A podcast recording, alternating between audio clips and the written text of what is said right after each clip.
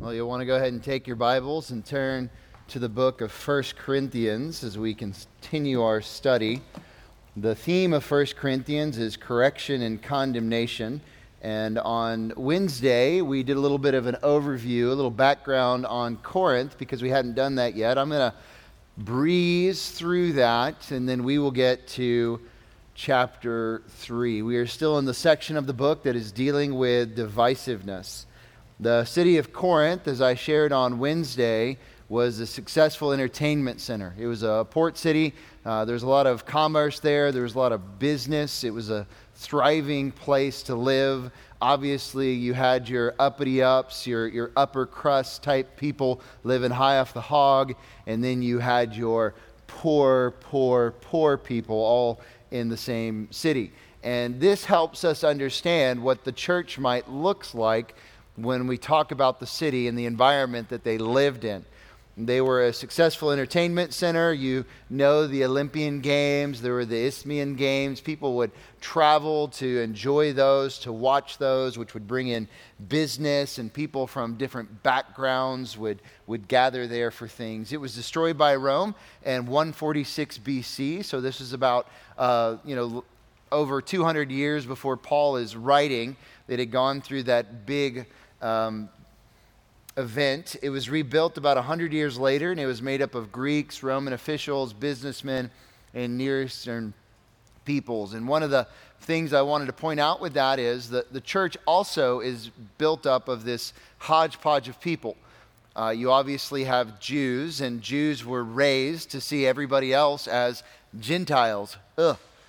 And you have Romans, who the Greeks don't like and the Jews don't like, uh, but these are all people that have been brought together by the blood of Christ, and they're in the same church. So naturally, when divisions come up, their background, their culture, their upbringing, the way that they were raised, clearly plays into those things. It plays a factor in all of it.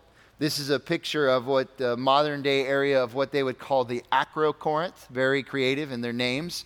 This was the fortress that was above the city of Corinth. And when there was danger, everyone in the city could run to the Acro Corinth. But unique to this was the temple of Aphrodite. And as we mentioned on Wednesday, it housed over a thousand prostitutes.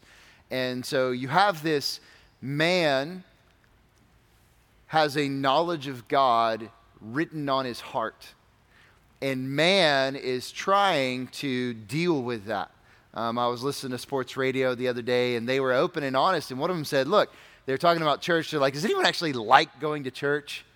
And they're like, No, no one likes going to church. They should make it shorter so we can get out on time. But why do they even go in the first place? Well, man knows that he has a hole, and he needs to fill that hole. He needs to somehow appease a holy and righteous God that is his creator. But for the most part, man takes that knowledge and suppresses it and sears their heart and comes up with a God of their own liking. So here we have in Corinth a situation where they say, Wow, I need, I need to worship God, but man, I sure love lust. Best case scenario, let's combine these two. And through these acts of immorality, they actually thought they were worshiping God. It's disgusting, right? But this is the type of culture they live in. This is the type of culture that the church in Corinth, these people are saved out of. John MacArthur says that even to the pagan world, the city was known for its moral corruption, so much that the idea of being a Corinthian came to represent gross immorality and drunken debauchery. Gross, gross city.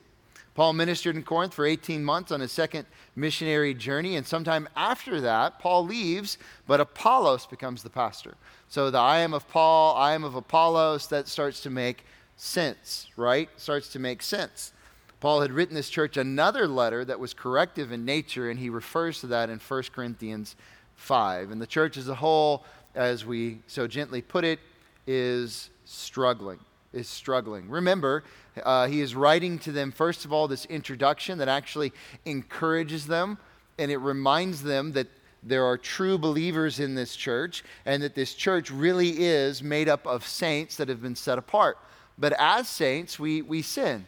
We struggle with sin. We wrestle and battle that unredeemed humanness that is the flesh. And if we are not careful and diligent to put off that sin, then we continue to struggle in it. But he says, Look, you are holy because Christ made you holy. Your Father in heaven is holy. Therefore, you should be holy. You can't be like the culture and say, ah, you know what? I'm just going to live my life however I want. It's incompatible with your new life in Christ. Then in verse 10 of chapter 1, all the way through chapter 4, verse 21, he is dealing with the same issue.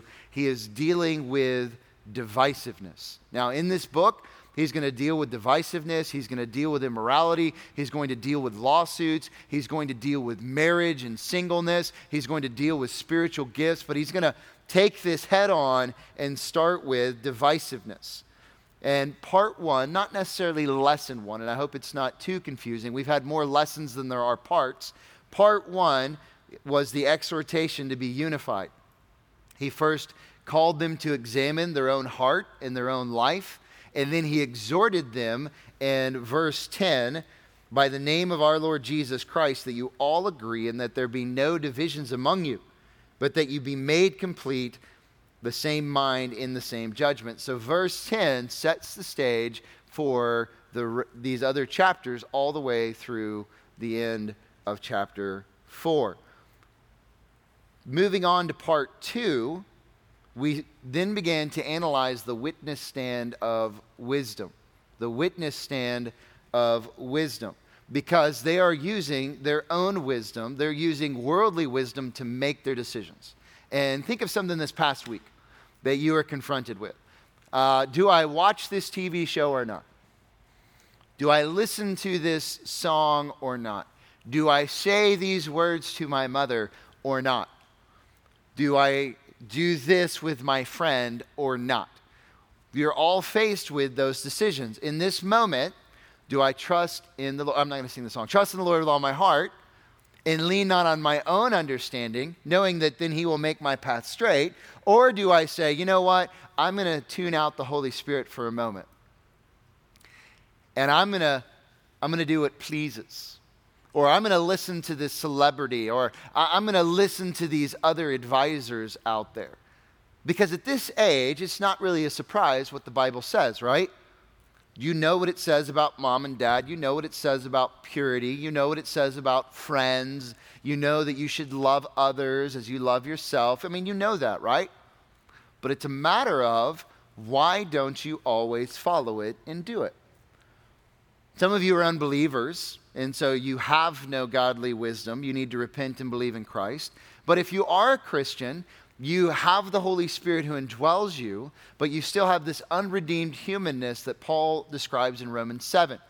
And there are times that we suppress the wonderful truth and knowledge that God has given us, and we follow after the worldly thing. I find it helpful to go back later and evaluate. How'd that work out for you? How did it work out for me? Instead of being calm and patient, was I a mean, angry ogre? Did that really get what I wanted? Did that sinful thing gratify me? Or was it just a passing pleasure?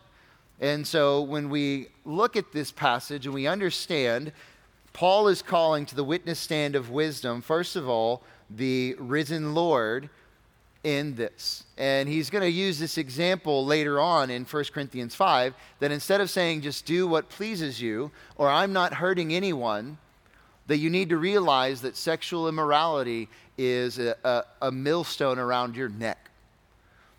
But the Corinthians are thinking like the world. So when it comes to things like society and how they interact with one another, instead of saying, ah, we should love everybody with the love of Christ, Instead, they're elevating the rich people and they're looking down upon the poor people. That is worldly wisdom, so then it leads to divisions, similar to the book of Judges, where it says there is no king in Israel and everyone did what was right in his own eyes. They're kind of all doing what they want to do, how they want to do it. Instead, they should use God's wisdom to make their decisions. And so he brings up the crucified Christ. Look, don't just trust me, go back to Jesus. Remember, Jesus saved you. When he saved you, it wasn't that you were mighty, that you were noble, that you were like smart. He saved you despite of those things. And he saved you for his glory. So don't go back to your previous worldly wisdom, go to the wisdom of Christ. And then he talks about themselves and how they were saved and converted by God and not by themselves. And so they should trust what he is teaching them. And then you have Paul's example himself. He is saying, Look, I minister to you not with my own words, not with my own thoughts, but I minister to you with God's wisdom. And I want you to go back to God's wisdom and I want you to cling to God's wisdom. Part three would be the distribution of God's wisdom, and this is what we covered on Wednesday. But how does that fit into Paul's exhortation on unity? He has a message that he's delivering. The Holy Spirit is delivering this message. And so that puts more value or more credence into that message. And we use the illustration. If you walked into a fancy jewelry shop, and you saw all the little like uh, glass cases and you saw a, a diamond ring in there and had a price tag, you'd feel pretty confident about that diamond ring being like real, right? Or that watch being real and genuine. It's a reputable store. But on the other hand, if you came across this dude walking down the Southlake Town Square and he was saying, I got something for you, all right, at discount price, I have a Smolex watch. And you're like, Rolex? He's like, yes, Smolex. And it's uh, 25 bucks. That's a shady dude doing shady things. Well, we have the Holy Spirit who is delivering this wisdom to us. And so we don't question it, we trust the Holy Spirit. We discussed wisdom. I want you to go to chapter 2, verse 6. Yet we do speak wisdom among those who are mature a wisdom, however, not of this age, nor of the rulers of this age who are passing away. But we speak God's wisdom in a mystery, the hidden wisdom which God predestined before the ages to our glory, the wisdom which none of the rulers of this age have understood. For if they had understood it, they would not have crucified the Lord of glory. But just as it is written, the things which eye has not seen and ear has not heard, and which have not entered the heart of man, all that God has prepared for those who love him. For to us, God revealed them through the Spirit. The Spirit is the vehicle with which we receive God's wisdom. Do you trust the third person of the Trinity? You better. God the Father, God the Son, God the Spirit the Spirit, believer, indwells you, and the Spirit delivered through the inspiration of the Spirit through men the very Word of God. So that's wisdom being discussed. What about wisdom interpreted? It says the Spirit searches all things, even the depths of God. For who among men knows the thoughts of a man except the spirit of the man which is in him? Even so, the thoughts of God no one knows except the Spirit of God. If I was to jump inside your mind right now, I hope that you would not be saying, I'm confused, what's going on? Or, when's this baby over? Okay? Or, I just want to go get some more snacks and go home. I hope that if I jumped inside your mind, you're going, Yeah, this is great. I'm, I'm, I'm loving this and I'm learning. But I don't know what you're thinking. You could be sitting here smiling at me right now thinking, Will this guy stop talking? I don't know your mind, it's your mind. Well, when it comes to God's wisdom in God's mind, who knows the mind of God except for God? And the Spirit is God. And so the Spirit takes the wisdom of God and illuminates our heart, interprets it for us so that we can understand it. Verse 12 Now we have received not the Spirit of the world. So we pause Corinthians, don't live like the world. Don't think like the world. You don't have the spirit of the world, but the spirit who is from God, so that we may know all things that are uh, freely given to us by God. Which things we also speak, not in words taught by human wisdom, but in those taught by the Spirit, combining spiritual thoughts with spiritual words. But a natural man, this is the unbeliever, does not accept the things of the Spirit of God for they are foolishness to him, He cannot understand them because they are spiritually appraised, but he who is spiritual appraises all things, yet he himself is appraised by no one. For who has known the mind of the Lord that we will instruct him? But we have the mind of Christ. And so we take this wonderful truth and we apply it to our world today, sitting here in our youth group. If you're a believer, you have been redeemed by the blood of the Lamb, you have been forgiven of all your sins, you have been called for a holy calling you have received the Holy Spirit. And you now know that your greatest purpose is to love God with all your heart, soul, strength, and might, and to love others. And you have a common bond that cannot be broken with every single believer that's sitting in this room. So, wherever they go to school, or wherever they live, or whatever they like, or how old they are, or how old, young they are, there's no need for division there should be unity. Unity. Now, that doesn't mean that, that we don't have friends that we naturally gravitate a little bit, you know, to more as well and stuff like that. But overall, we use this wonderful truth, knowing that we know exactly what God wants because we have the Holy Spirit to promote and cultivate unity. Part four, and this is really our lesson for today, is the impediment to God's wisdom.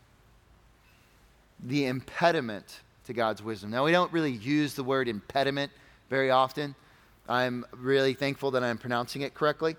Let me describe it to you, and I can describe it in no better way within the, not, not the picture of Davis, but the p- picture of a canoe.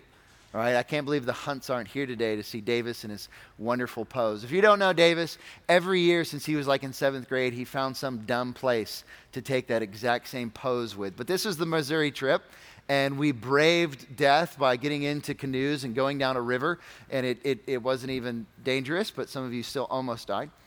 But when I was young, I, I can't remember how old I was. My family never really went on vacations, which was awesome because I don't really like vacations somehow, some way, we went to the exotic location of Arkansas. I believe it was uh, St. Joe. This was the Buffalo River, something like that. And it was my dad and my brothers and I. And I am the youngest child, which it's always the best child. We know that, right? Um, but dad wanted us to go canoe, or do you say canoeing? Either way. And we thought this is a race we're going to get in here and we're going to go. And so the older brothers paired up, and they were both bigger and stronger than me. And they used to pick on me until I got bigger and stronger than them. And then they stopped picking on me, which was helpful. And I got dad, which is good, right? Dad has old man strength and all of those things. And I thought, here we go. Well, I am canoeing as hard as I can, and we are getting nowhere. And I just see them off in the distance smoking us. And I'm just, and I'm like, I look, I'm like, Dad! And he has both his legs outside the canoe. And he's not paddling at all. And he goes, Look, an anchor. He was an impediment to our progress. He's the one who actually paid for the canoe rental. And while we were trying to go as fast as we could, he wanted to like enjoy the time and stuff like that. Well, there's another story with a snake involved and things like that where they tried to kill me, but I'm not going to go there today. God's wisdom is effective and is powerful and is true and prevalent and obvious. But in the church at Corinth, they were not allowing God's wisdom to be put into focus. There was an impediment to God's wisdom, and that's what Paul addresses in chapter 3. That's what he addresses in chapter 3. He says this, and you can follow along.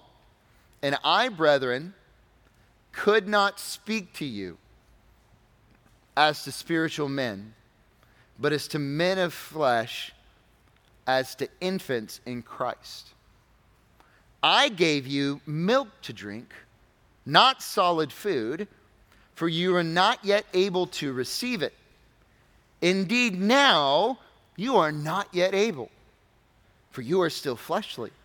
For since there is jealousy and strife among you, are you not fleshly? Are you not walking like mere men? For when one says, I am of Paul, and another, I am of Apollos. Are you not mere men? What then is Apollos? And what is Paul? Servants through whom you believe, even as the Lord gave opportunity to each one. I planted, Apollos watered, but God was causing the growth.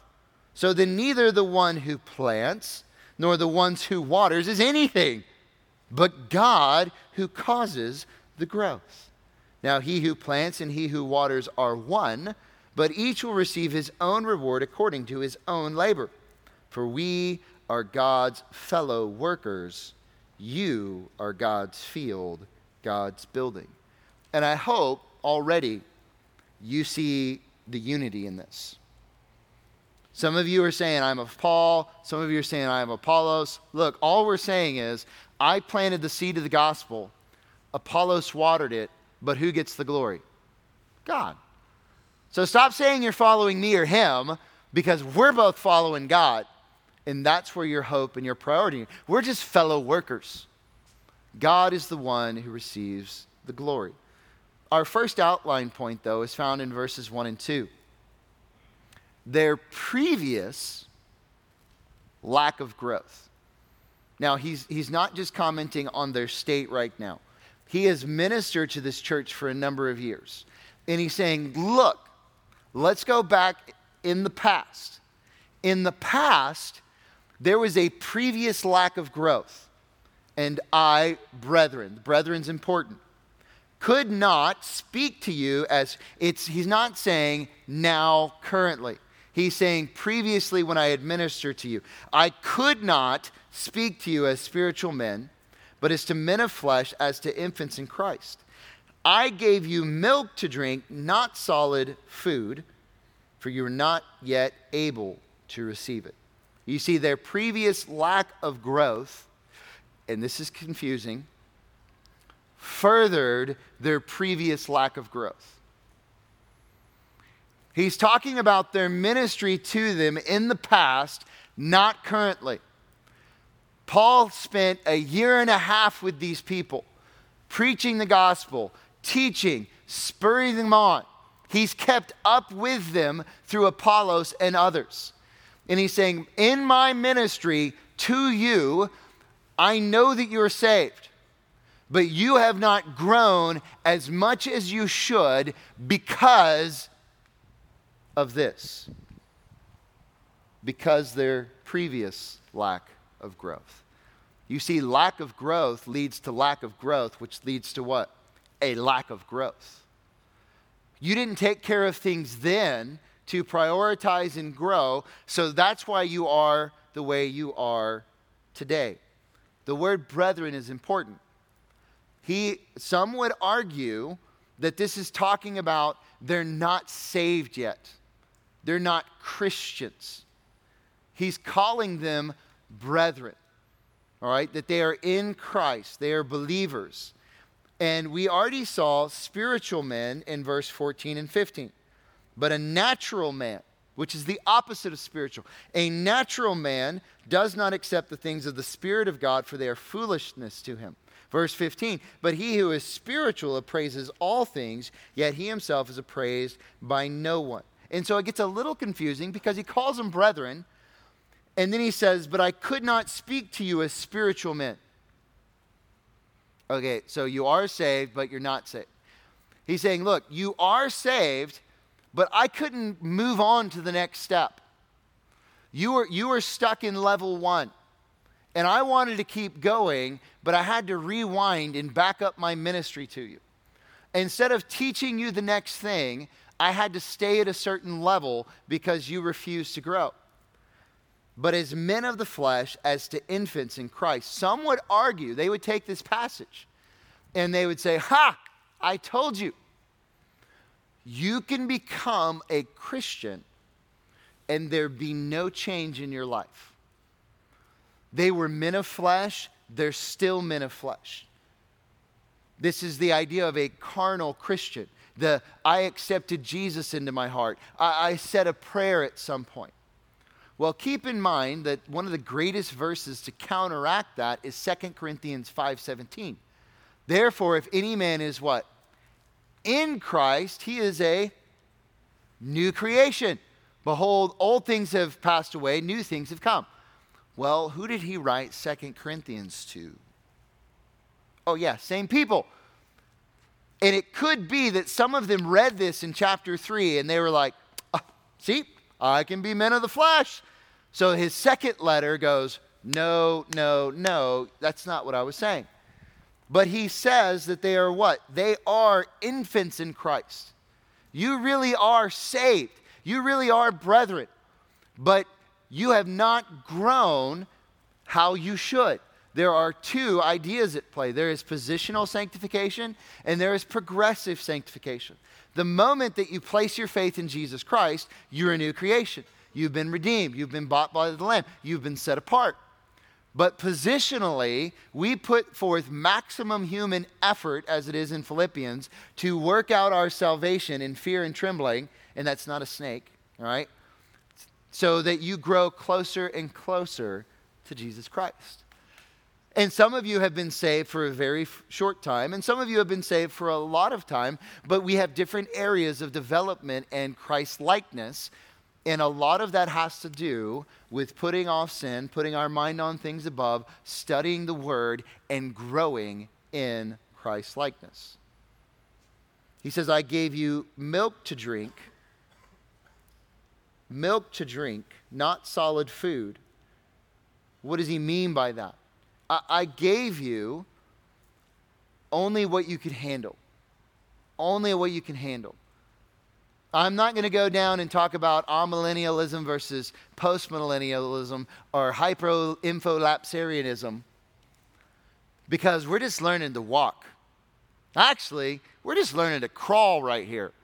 So I'm not going to keep going deeper and deeper in some of those things. And that's an interesting dynamic we have here with the youth group, right? You have some that aren't believers. So we want to make sure we share the gospel to you. You have some that are new believers, and so, but then you have some that you've been Christians for a number of years. And so when we instruct you, some of you are like, this is the best lesson ever. This is great notes. We're going in depth. And some of you are going, what in the world? I just came for a donut. And then I found out it's not even birthday Sunday. It, it's a challenge, right? It's a challenge, but we want to teach the whole word. He says, You are not yet able to receive it. You are in Christ, but for some of you, when you go over to big church and you hear that lesson on the rapture, it might be like, whew. You're not quite there in your growth, in your walk to understand those things. And this also reminds us when it comes to unity, and Paul will address this later on in the book when he talks about Christian freedom, because one of the things that came up is someone sitting down to a nice meal and they're eating some meat, and someone's like, that was sacrificed to an idol. You, you can't eat that. And he's like, idols aren't real. What are you talking about? This person is offended. That's part of idol worship. And this guy's like, but it's delicious. And the idol isn't really anything. So they're at different levels of understanding. And so we have to come together in unity. But also, if you have people that aren't growing, it makes it tough it makes it tough. You know, I've coached basketball for a number of years, and if you have a group and some of them are working hard and they're practicing and they're getting better, and you have the others that just kind of show up every once in a while, well, it's hard to function as a team where some people are moving on to the next level and others are still at the same spot. What was the effect of their immaturity on the church? Well, divisions. John MacArthur says that nothing is more precious or wonderful than a little baby. All right, we'll take the, the Dunphy baby and we'll pass it around. No, we won't do that. But yes, precious little babies. But a 20 year old with the mind of an infant is heartbreaking. A baby who acts like a baby is a joy, but an adult who acts like a baby is a tragedy. Is a tragedy. Next, we see their current lack of growth. So we had talked about their previous lack of growth was a result of their previous lack of growth. Now we're looking at their current lack of growth. And their current lack of growth is furthered by their current lack of growth. You're like, really? You couldn't get more creative on this? Indeed, even now, you are not yet able, for you are still fleshly. For since there is jealousy and strife among you, are you not fleshly?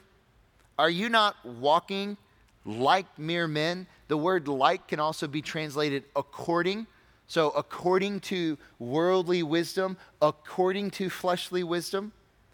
For one one says, I am of Paul, and another, I am of Apollos. Are you not mere men? Not yet able is the same Greek word as receive in verse 2. You are not able to receive. You are not yet able to grow and develop. You are still fleshly. Keeping in mind, Romans 7, as I mentioned, Paul says, in Christ, sometimes I do the very thing that I hate. You ever been there? Yes. You love Jesus, you love the Word, but then you do something sinful and you're like, why did I do that? We still battle with our unredeemed humanness until we get to be to heaven. And that's one of the reasons why heaven's so awesome and we look forward to it. Imagine not struggling with sin anymore. Always thinking the right thing, always doing the right thing, always saying the right thing. But while we're here on heaven, uh, while here on earth, we're supposed to grow in Christ's likeness so that we over time respond more like Jesus. Sometimes we have this, you know, expectation of perfection in our life and it's not going to happen, guys. It's just not. But we don't excuse that sin and say, ah, oh well. We hate that sin, we repent of it, and we want to grow more. But he's saying they're still fleshly. 1 Peter 2:11 Beloved I urge you as strangers and aliens to abstain from fleshly lusts which wage war against your soul. Romans 6:11 says even so consider your members as dead to sin. You can have victory in Christ. You can walk away from sin, but we are to what? Wait, we are to abstain from these fleshly lusts. You think of things like polygamy in the Old Testament. Was that the norm? Were they supposed to have multiple wives? No. But in that fleshliness, they gave in to temptation or they said, you know what, I need this to build my kingdom. And then you see these terrible decisions that go on. Terrible decisions. We don't tolerate or excuse sin. We hate it and we seek to move on from it, but we still understand that we battle with it. Another example, he says, For since there is jealousy and strife among you, are you not fleshly and are you not walking like mere men? When you are jealous or in strife, what are you thinking about? What are you thinking about? You're thinking about me, myself, and I. Just Think of the last argument you had with your parents.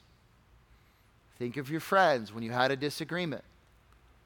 The root of that often is we're jealous of someone.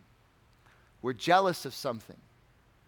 And if we promote and continue in jealousy and strife, then that's going to further push us away from what God wants. So, what do we do? We have to put off the jealousy and strife so that we can humbly submit to God and so that we can repair that relationship. When you get later into the book of 1 Corinthians, you have the whole Lord's Supper. And the people who had to work, they worked later and they couldn't get there in time. Well, the rich people that didn't have to work as much had already eaten all the food. And so you have the rich people that are enjoying it and laughing it up, and some of them are even to the point where they're drunk on the Lord's Supper. And then you have the poor people that it's like, hey, you come over here and sit at my footstool. Do you think there's some jealousy involved in that? Do you think there's some strife? Well, you have to put those things aside. You have to think of God. I'm supposed to love God. God wants me to love them. And I put those things aside for His glory. Let's look at their current lack of growth. Can be remedied. It can be remedied. There's a solution to this. And if you are not growing in Christ Jesus, it could very well be that you've made a false profession of faith, that you have fooled yourself, and that you're really not a Christian. And you need to ask yourself do I love sin or do I love Jesus? Do I love God's word or do I love my own mindset? It very well could be you're not in Christ, you need to repent and believe.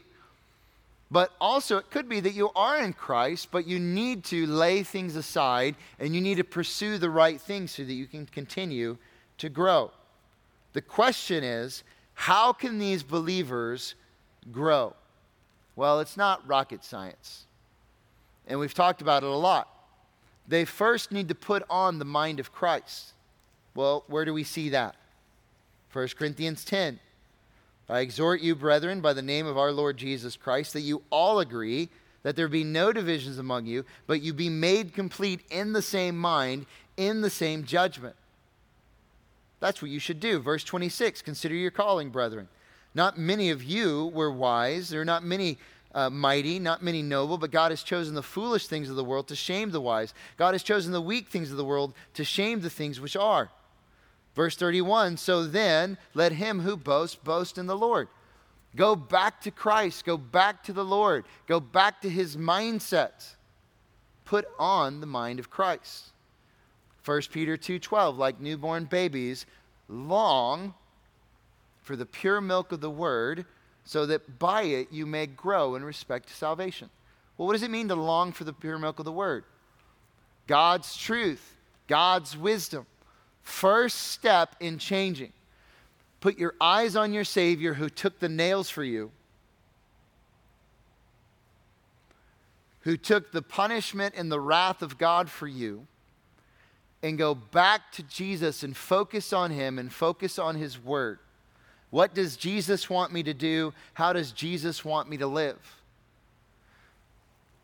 The first part, before that, it says, putting aside all malice and all deceit and hypocrisy and envy and all slander, like newborn babes, long for the pure milk of the word, so that you may grow it in respect to salvation.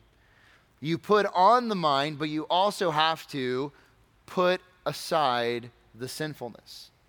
Put aside the sinfulness. And here, specifically, he's addressing the exaltation of man.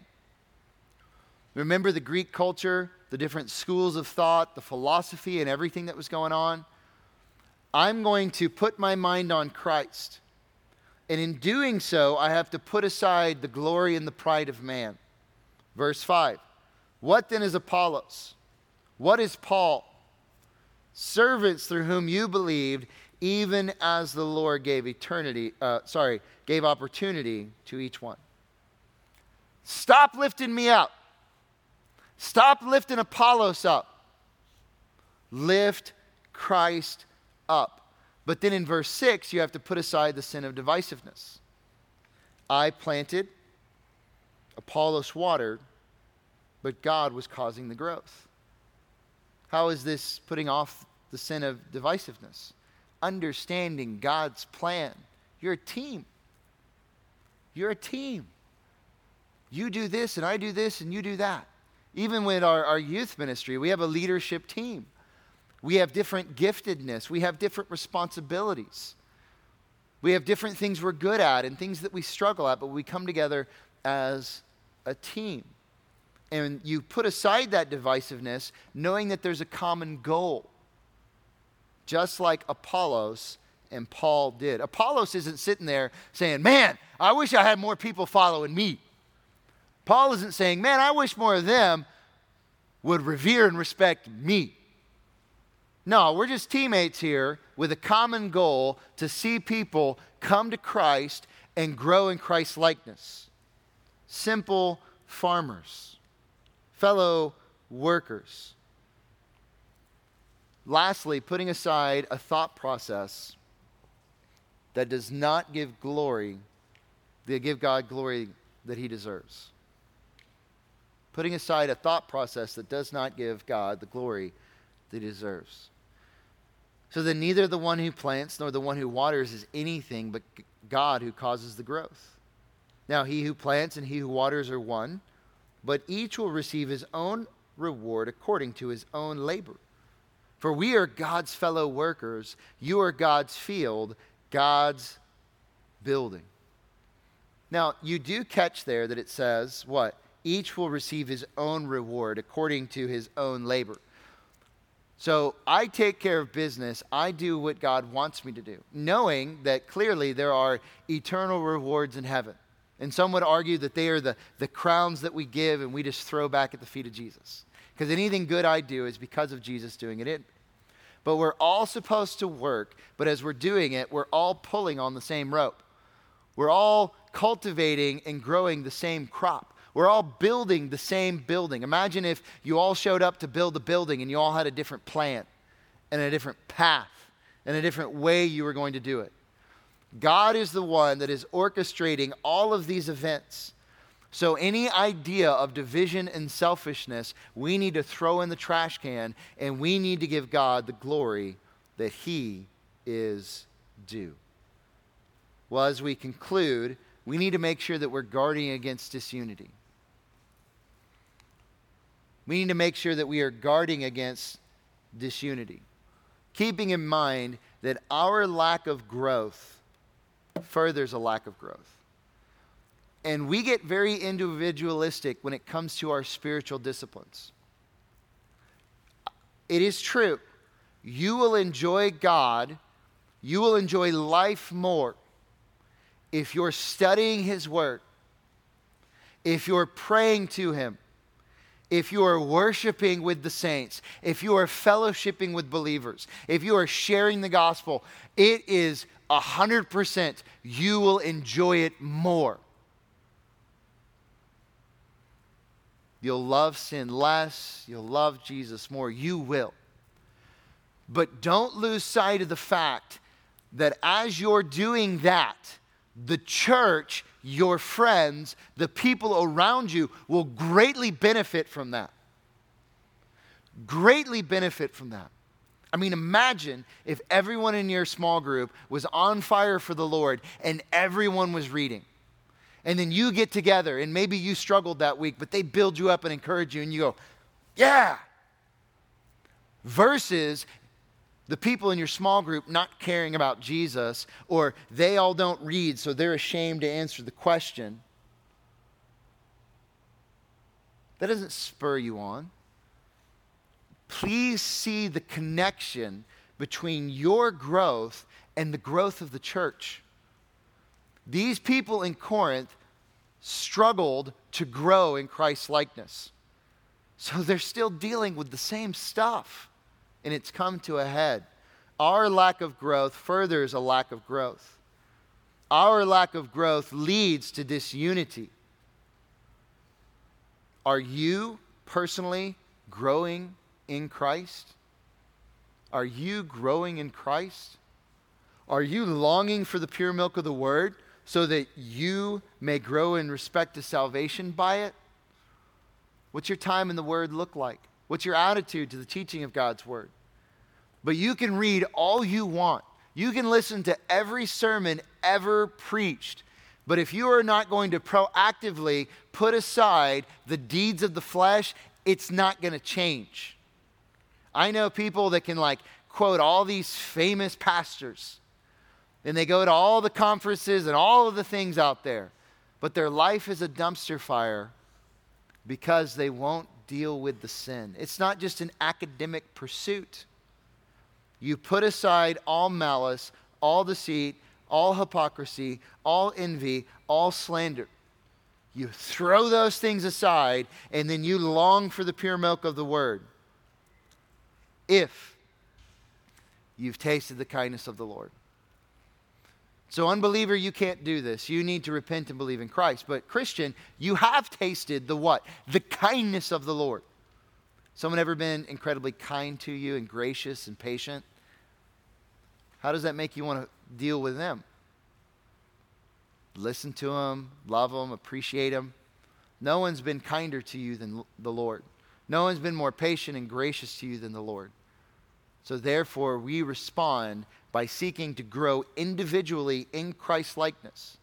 And if you're growing like Jesus, and you're growing like Jesus, and you're growing like Jesus, then we are being built into one body to accomplish his work. Let's pray. Heavenly Father, we love you. We thank you for your son Jesus who died for us. We thank you for this wonderful time to study your truth and to worship you. And I pray that we would practically think through ways to apply this in our own walk with the Lord Jesus Christ. We love you, Father. It's in your Son's name we pray. Amen.